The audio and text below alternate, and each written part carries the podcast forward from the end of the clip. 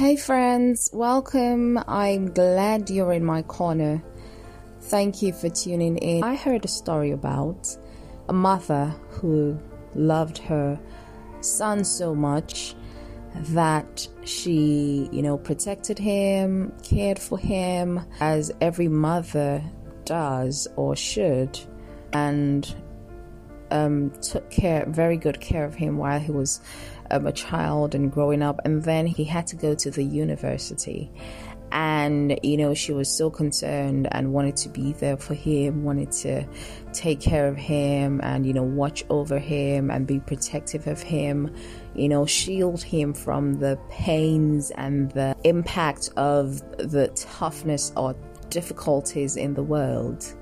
And, you know, she did the best she could. She ensured she he went to a school that was pretty much close to the house so she could easily keep an eye on him and you know watch watch out for him she um, you know as much as possible she covered for him so much that he didn't get to experience the world for himself not like he thought anything was missing but you know he soon got used to being pampered. He soon got used to being taken care of. Everything he needed was available always. He didn't have to do so much to get anything you know and so he never really got to experience the world for himself and you know so it sort of created that kind of bubble in his mind he didn't have to go through the processes that the rest of his peers went through you know that's a story that i heard i'm sure that story isn't new to you, it's not strange to you. We invariably know how that story ends. We know how it ends because he never really gets to that place of maturity. He remains a mommy's boy. He refuses to grow and become the man that he is um, meant to be. The, you know, the mother was doing it from a very good place of loving her son. She really had the best intentions. But you see, what she failed to realize is there comes a time when a child ceases to be just that. Now, even if they're still your child, you don't have you don't take on the responsibility of living for them. You should make them feel accountable to you for their lives not just you, feel accountable, most importantly to God. You're not the author of their lives, and so you're not in the best position to determine how their course plays out. You know, God has a unique course for everyone, every one of his children. And so as a parent, you're meant to decipher, oh, what's the course that God will have this child be on, and then set them on that path and let them walk it. Help them walk from the beginning, but don't do the walking for them. They need to get into that place where they can actually take ownership and responsibility for their lives, where they can actually make their own mistakes. When it comes to growth, growth is a very um, painful process, growth in terms of maturing, not just, you know, physical growth. Of course, when it comes to physical growth, you don't get to feel so much, you don't see your hand growing out for it. But when it comes to mental growth, when it comes to social and societal growth, it is important that you recognize that there will be some level of shedding away, there will be some level of cutting off, there will be some level of pain involved.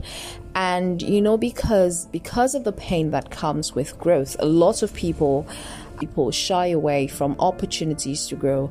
A lot of people are averse to pain. Anything that's going to take them out of their comfort zone, anything that's going to stretch them beyond their um, wits, anything that's going to make them go beyond that level they have cut out for themselves, it is just a no go area.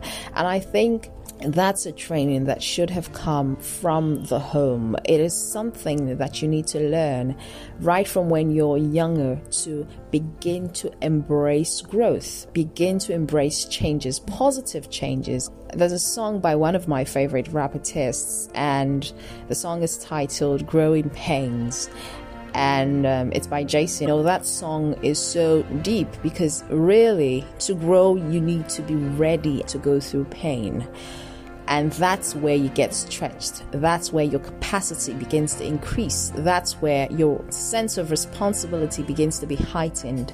That's where you learn to be accountable to the right people. That's where you learn, and maturity. And everybody needs to learn to um, grow for themselves, by themselves as well. You know, there will be people around, there will be forces around, there will be circumstances, opportunities to, to grow. But you need to be able to recognize those opportunities and take advantage of. Don't run away from everything that seems like it's going to be difficult because most of the time, the places where you grow the most are in those places where there's so much difficulty, where there's so much pain, where it seems like the challenge is overwhelming. Those are the places of your growth. Those are the places of your lifting.